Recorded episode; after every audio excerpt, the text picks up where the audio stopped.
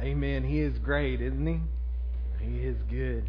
I hope everybody had a good Valentine's Day week. If you forgot about it, it's not my fault. I reminded you. I'm just going to throw that out there. And not only did I remind you, Jonathan did, him and the youth. I think they created a strawberry shortage in, in Hot Springs. I don't know how many strawberries they produced, but it was a bunch. I was thankful for it. My family benefited greatly from the chocolate covered strawberries we got. We we ate them up. But anyway, I, I hope y'all y'all had a great week uh, this past week as we continue walking through the Gospel of John. We're uh, back in John's Gospel this morning. We're going to be looking at chapter 13. If you want to be making your way over there, uh, John chapter 13 is where we're going to be this morning. We're going to look at the first 30 verses, I think. Uh, we're going to make it down that far. That's my hope, my, my ambition to make it through verse 30 this morning. As we continue uh, seeing why John wrote his gospel. Y'all remember? If you've been here, you remember. If you haven't been here, then I'll tell you. John wrote his gospel so that we would believe that Jesus is the Christ, the Son of God, and that by believing we would have life in his name. That's why we're studying this gospel. We're studying this gospel so that we could see who Jesus is, and that in seeing who Jesus is, we can have life in his name. And this morning is no different as we continue seeing who Jesus is. As we are going to open up his word this morning, we're going to find out how Jesus' humility cleanses our pride. How, because of who he is, he gives us life in cleansing us from pride. How many of you, don't raise your hands, struggle with pride? Everybody, right?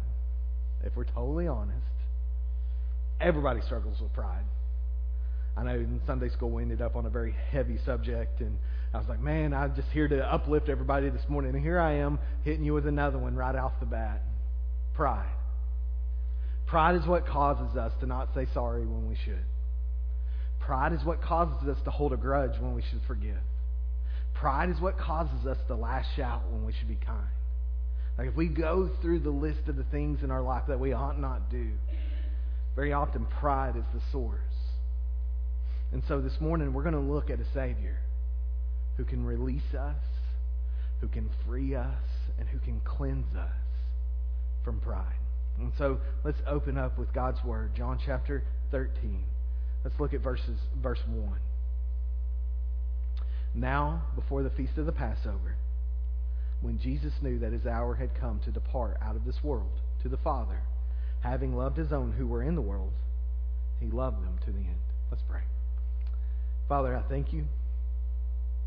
God, I thank you for the hope we have in Christ. God, without this hope, we would be without hope. we would have, be hopeless. God, help us not to be hopeless this morning. Show us Jesus.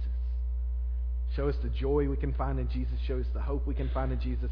Show us the freedom and, and cleansing we can find in our humble Savior. Lord, help us to learn from his example. God, help us to, to run to Him for forgiveness. Help us, Lord. Help me. Help me preach. Help us hear. Help us obey. We pray all these in the name of Jesus. Amen. And so, first, we have the summary statement in verse 1. We're going to get to the pride and humility here in a second. But as we walk through this, John, first, he wants to give us a summary statement of the next well, all the way through chapter 17, really. And so we're, we're beginning a new section of John's gospel. People call this the farewell discourse. This is his last hoorah, if you will. This is him giving his, his boys, his disciples, one last, here's what you need to know before I leave. That's what John 13, 14, 15, 16, and 17 are. It's Jesus' last speech, it's his last prayer. All of this is all contained in this, what we call the farewell discourse. And so John is telling us that Jesus knows he's about to go. He knows that he's about to head out of this world and return to the Father. He knows this. And, and so before he goes, John says he wants to make sure that we understand that he loves his people to the very end. He loves these men and he, these women who have followed him all the way to the very end. There's something else that we see here.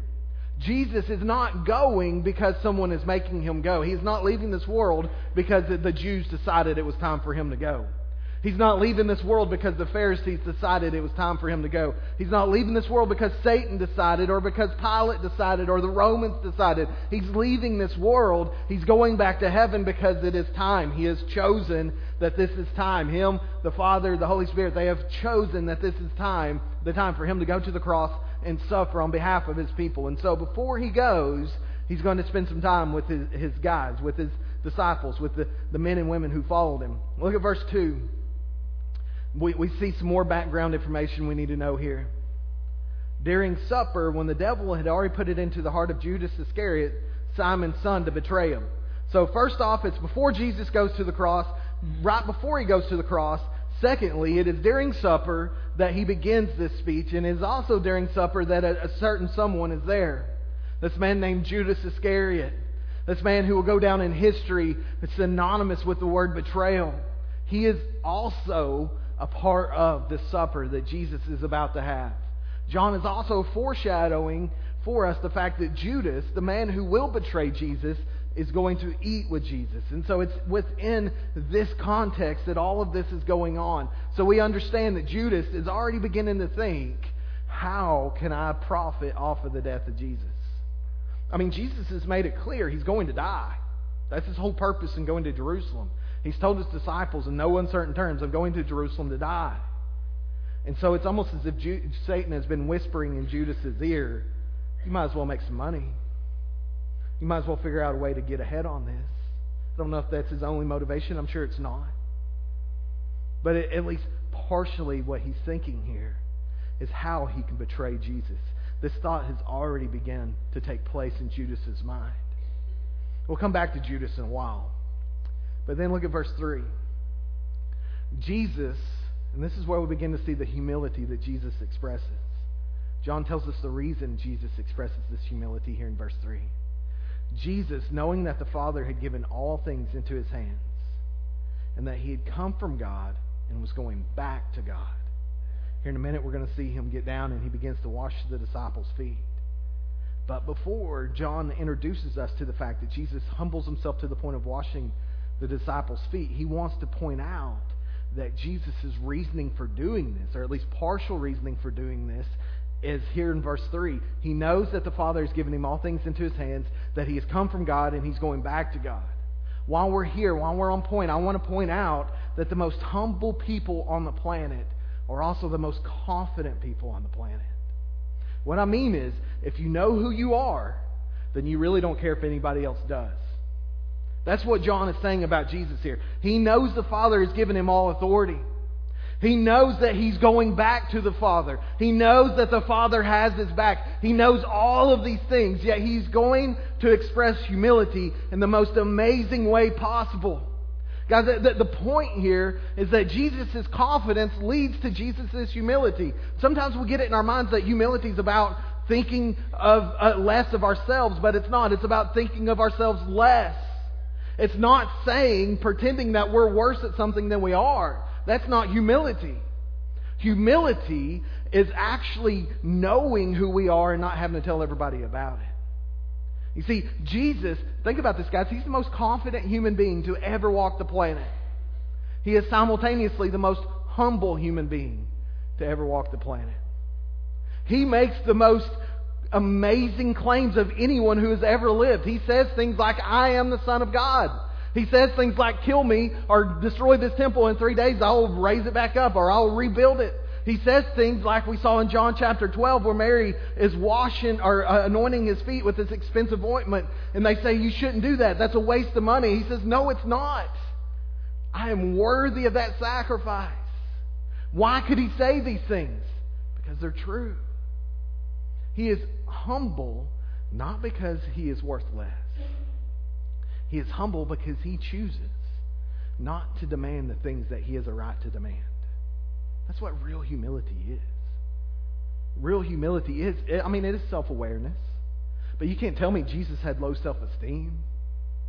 You can't tell me that Jesus felt like he wasn't worth anything or that Jesus felt small. No, he knows who he is.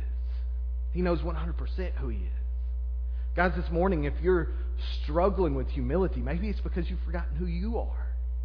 Like you don't need anybody else to affirm you. You have the Father of the universe. You have God the Father as your Father. You have His Son as your Savior. You have His Son's blood spilled before you. That's or for your sacrifice, for your salvation. You're, you're worth so much more than anything this world could ever give you. Because of who Jesus is. Because of what you have in Christ. Maybe this morning you need, you need to be reminded you're co heir with the very king of the universe. Nobody can add to that, nobody can take any of that away. You don't need anybody else as long as you know who you are. And so confidence actually leads to humility. We know that's true, right? The, the quietest person is the person you don't want to fight with, usually, right? They ain't got to tell anybody how bad they are. Everybody just knows it. Like, I mean, that's kind of who Jesus is. There's nothing that he is hidden from him. He knows exactly who he is in Christ. And since he knows who he is, look at verse 4. He rose from supper. He laid aside his outer garments and tied on, and taking a towel, tied it around his waist. And so here in verse 4, we begin to see the, the physical picture of the spiritual reality. Paul tells us in Philippians 2 that Jesus put aside his glory and took on the form of a servant. Here we see that's what Jesus is doing here. He has the mantle of master and teacher, but he takes the role of servant. He has the place of honor, but he takes the, the lowest honor in the house. He goes from the master of the house to the lowest slave of the house. Why does he do this? Because he is humble, because he knows who he is. The King of heaven has come down and put on the form of a servant. You think it's any further down for him to go to put on the, the form of a, of a physical servant after he's put on flesh and blood and become a human on our behalf? No. That here he's teaching us this is exactly what he's done. And coming in the incarnation, he has showed the greatest humility we could ever imagine. And so he's teaching us this through this physical uh, picture. Look at verse 5. Then he poured water into a basin and began to wash the disciples' feet and to wipe them with a towel that was wrapped around him. And so it, we know this. We know how nasty feet are, right? I mean, we can talk about feet today. Like, I'm sorry, but after my feet have been in my shoes all day, you, ain't, you don't want to smell them. You don't want to be near them. Like Crystal makes me, she hates these shoes because a lot of times I don't wear socks in them, and so they just, it's it's bad, and they smell bad, and so I can just imagine. Y'all didn't to know that. I'm sorry, but uh, but y'all can just imagine if you wore flip flops all day, walking down a dirt road that where they don't have sewage, where they don't have all these different things that we have the benefit of having, and they're traveling by animal, not car. Y'all ever notice like the the the nice little buggy rides downtown, they have something in the back to catch all the stuff that comes out of the horse. They didn't have that. So imagine walking around in flip flops or sandals, not really flip flops, but walking around that all day. Then telling somebody you need your feet washed. That's what Jesus is doing. This is the job that's for the lowest ranking member in the home. This is for the person who, who uh, is the, the bottom of the totem pole. And here Jesus is the one doing it while his disciples sit back and refuse to because they feel too pride, proudful, prideful. They feel like they're worth too much to stoop to such a level. And so Jesus, without saying a word, begins to go around and he's washing feet. And he's cleansing the feet of these men who he has served for the last three and a half years, teaching them and sharing with them and loving them. We'll come to verse 6 the guy we love, right? Man, we gotta love Peter.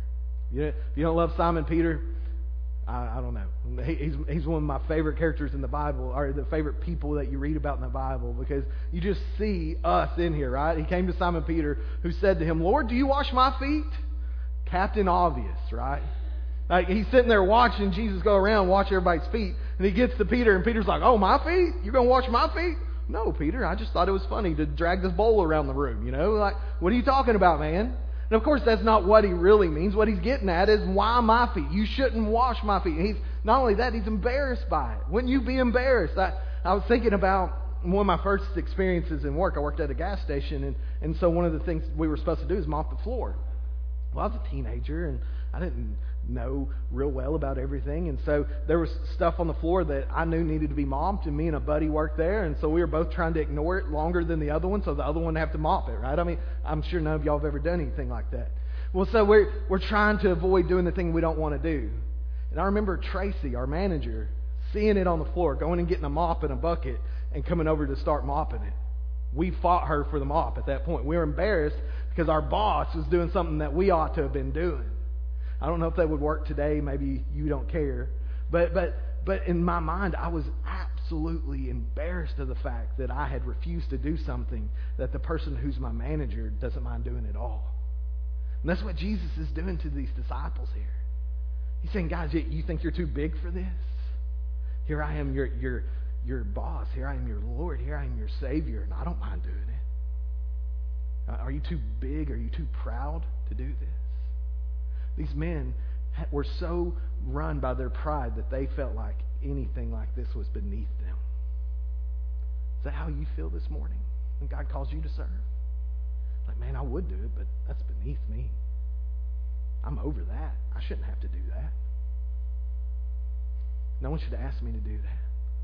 Don't wait till the master comes to make an example out of you. And so we, we get to his teaching moment. Jesus cleanses us, cleanses our pride through his humility. Look at verse 7. Jesus answered to Peter, Lord, will you wash my feet as well? And he says, verse 7, What I'm doing you do not understand now, but afterward you will understand. Peter said to him, You shall never wash my feet. I mean, you just got to love it. Like he's sitting there arguing with Jesus. Who does that? Peter does it. So do we. Peter said to him, You shall never wash my feet. Jesus answered him, If I do not wash you, you have no share with me.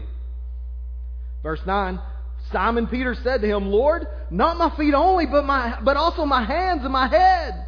Jesus said to him, The one who was, who's bathed does not need to wash except for his feet, but is completely clean, and you are clean. And so Peter's like, No, this is too embarrassing. You can't wash my feet. And Jesus says, You're not part of me. You have no share with me if I don't wash your feet. To which Peter says, Well, then give me the whole package. Because my feet ain't the only thing that's dirty. You don't know where these hands have been. You don't know what's been in this head.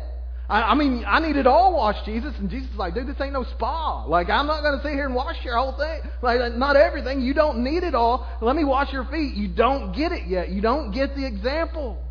What Jesus is talking about here, you notice what he says. The one who is bathed does not need to wash except for his feet, but is completely clean. What he's saying is, is his cleansing is complete. His washing is complete. This Foot washing is simply a symbol of what Jesus is going to do when he goes to the cross and he spills his blood and, and he washes us through his sacrifice. It's the same thing that we talk about when we talk when we sing the old hymn. You know, uh, there's a fountain filled with blood drawn from Emmanuel's veins, and sinners plunged beneath that flood lose all their guilty stains. Lose all their guilty stains. Lose all their guilty stains. Y'all know how it goes. I can't sing it. I won't put you through that, but but that's what he does for us. His blood cleanses us, his sacrifice cleanses us. His going to the cross makes us whole and new because he didn't just go to the cross. On the cross, he died in our place. He paid our sacrifice, and then he rose again. And he offers to us the new life that he uh, has, the new life that he gives because of what he did.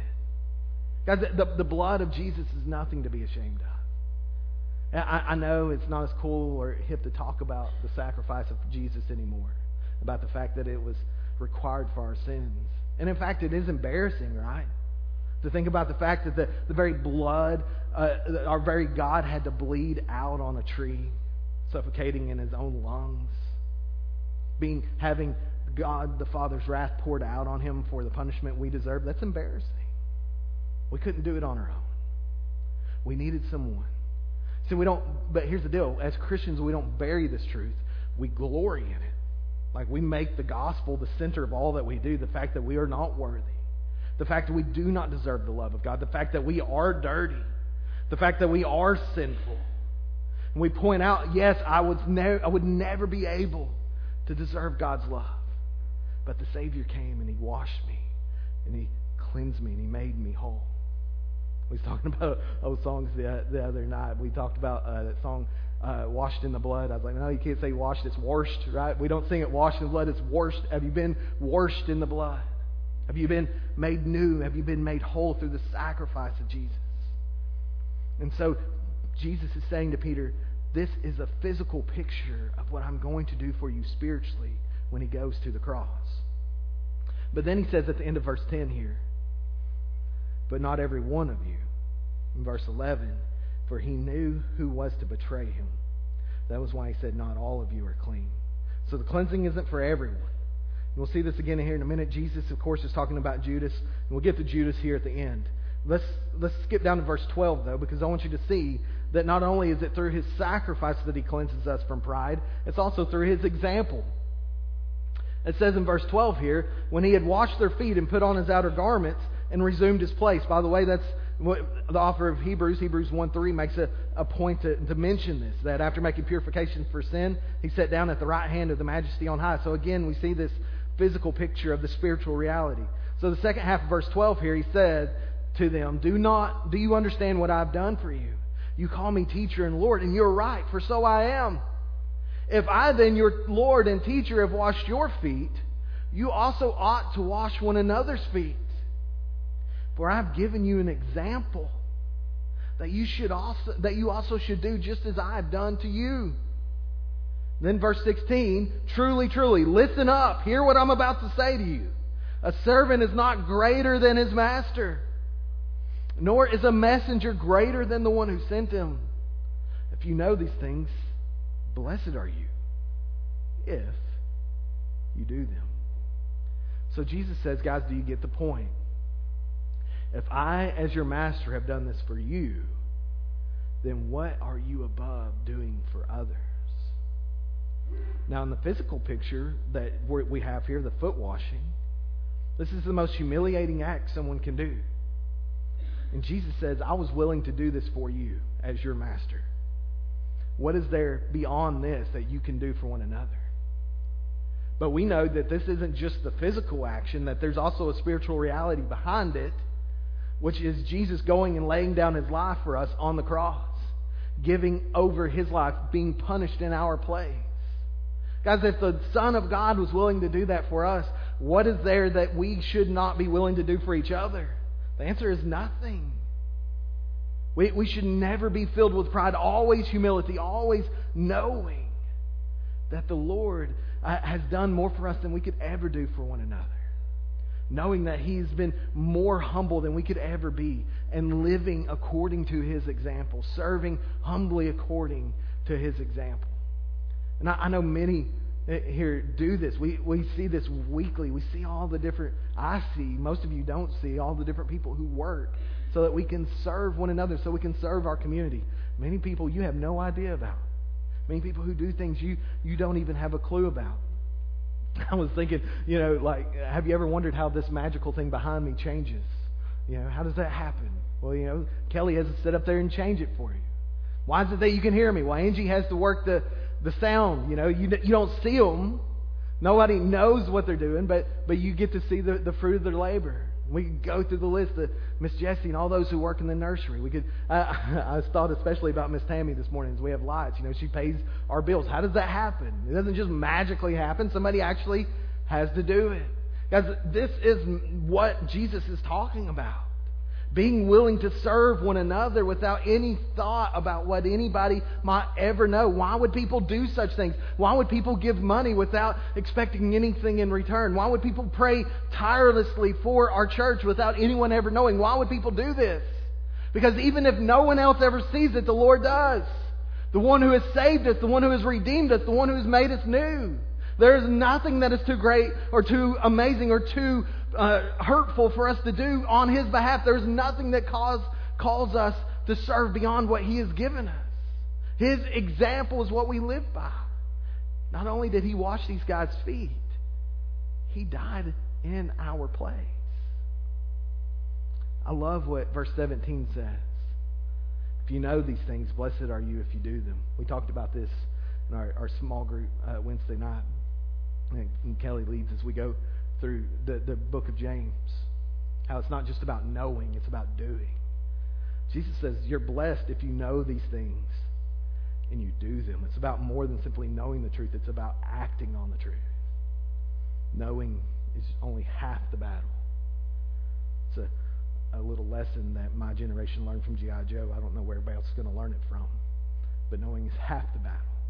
We have to, to know the truth, but we also have to obey the truth that he calls us into.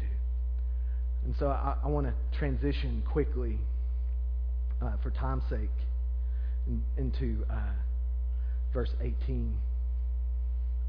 I want us to talk about Judas just for a minute this morning. I'm not speaking of all of you. I know whom I've chosen, but the scripture will be fulfilled. He who ate my bread has lifted his heel against me. I am telling you this now, before it takes place, that when it does take place, you may believe that I am he. Truly, truly, I say to you, whoever receives the one I send receives me, and whoever receives me receives the one who sent me. Look at verse 21. And after saying these things, Jesus was troubled in his spirit and testified, Truly, truly, I say to you, one of you will betray me. The disciples looked at one another, uncertain of whom he spoke. And so Jesus drops this bomb on them in, in the middle of their meal. He says, Hey guys, by the way, one of you is my betrayer.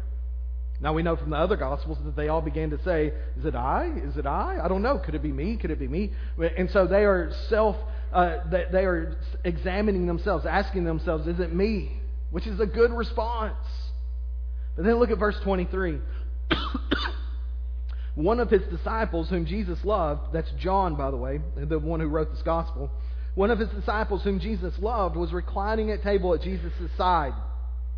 So Simon Peter motioned him to ask Jesus of whom he was speaking. And so Peter, for whatever reason, is a little distance from John. Maybe he's right, or from Jesus. Maybe he's next to John. Maybe he's a little further down. Whatever the case may be, uh, Jesus says, "One of y'all is going to betray me." So Peter catches John's eye and is like, "Hey, ask him who." Like you, you could just picture that. Like, what are you talking about? Like, what do you mean? And Peter looks at him he's like, ask him who? Who's he talking about? Who's he? Is it him? Is it him? It's me. You know, like you just picture this going on. And so John leans over and he says, Who is it? Look at verse 25. So that disciple leaning back against Jesus said to him, Lord, who is it? Jesus answered, It is he to whom I will give this morsel of bread when I have dipped it. So when he had dipped the morsel, he gave it to Judas the son of Simon Iscariot. Then, after he had taken the morsel, Satan entered into him. Jesus said to him, What you are going to do, do quickly. Now, one, no, now no one at the table knew why he had said this to him. Some thought that because Judas had the money bag, Jesus was telling him, Buy what we need for the feast, or that he should give something to the poor. So, after receiving the morsel of bread, he immediately went out and it was night. Here's a foreshadowing of the, the darkness that we see coming in Judas's life. I, I want to end with this. Jesus' forgiveness is available to all who believe. His forgiveness is available to all who believe. Now remember, uh, when, when, we, when we talked about Judas originally, it said that G- Satan had put it into Judas's heart to betray Jesus. He's thinking about it. He, Jesus, of course, knew that it was Judas who was going to betray him, and he tells his disciples that ahead of time so that they're not so floored and so shocked that they, they're not able to stand in the middle of it. But so he knows it. But Jesus has washed this man's feet, this man who will betray him, and now he hands him a piece of bread. He passes this piece of bread to Judas. He says, Here you go, Judas. And I imagine, and I, I may be reading too much into it here, but I can uh, almost imagine for Judas here's the moment of truth. Now, we know that this is all part of God's plan and all that, but it's still Judas's choice. Satan has put it into his mind. And it's almost as if Jesus is saying, Here you go, Judas. One last shot, buddy. Because John tells us that as he takes this bread, Satan enters him. And it's almost like up to that point, Judas was still considering it, but at that point, it was over. He had made up his mind. He would betray the Son of God. And, and, and I bring this up because I can relate to Judas. I still remember the, the Sunday I became a believer in Jesus. See, I was convinced before I became a Christian that I didn't need God. Wasn't I thought God was real, but I wasn't real sure that I needed Him. I remember I was working uh, down the road here at the, the pawn shop, and I was tricked into going to church. God tricked me. Uh, there was this woman who came in with a, a not ugly daughter. Uh, and so they were from my area. Not, I'm not going to say she was pretty because I have a wife, and then so she's not in here, and so y'all can't back me up on that. But anyway, so so this this lady that was with her mom came in, and they, they she was attractive, and they were asking me where I went to church. I wasn't going to church anywhere, but I lied and said I was going to the church that I grew up in. And she said, "Oh, we're going to check that church out Sunday." I said, I'll be there. I'm gonna, I'll check you out Sunday. Like that was what was in my mind. That's how far I was from God. I didn't even think about anything else. You know, I went four weeks in a row and they never showed up. I was so upset. But in the process, after hearing God's word over and over again, it was like every week God was saying to me, John, that's about it, buddy. Here's your one last shot. Are you going to believe or not? Are you going to trust or not? And he began to convict me and, and just squeeze my heart until I, I had, I felt like I had no choice. It was either trust him and believe or do as Judas did and reject him and walk away. And I, I share that with you this morning because I, I have to think that there may be some of you here this morning who very much like that, very much like Judas, very much like myself. You, you, you know the truth, but you've never really submitted yourself to the Lord. You've never really said, God, I want you to be my king. I want you to be my Lord. I want you to be the guide of my life. Have you ever fully put your faith in Him? Let me, let me give you some warnings. And I'm going to go through these quickly. But I, I want you to think about who Judas was. First off, he was close to Jesus. He walked with him for three and a half years. He knew Jesus as well as anybody knew Jesus. Don't think this morning because you know stuff about Jesus that gets you in. I don't care if you can name all 66 books of the Bible. I don't care if you can find Obadiah even. I know that's a great accomplishment. It really is. Try and find Obadiah when you get home.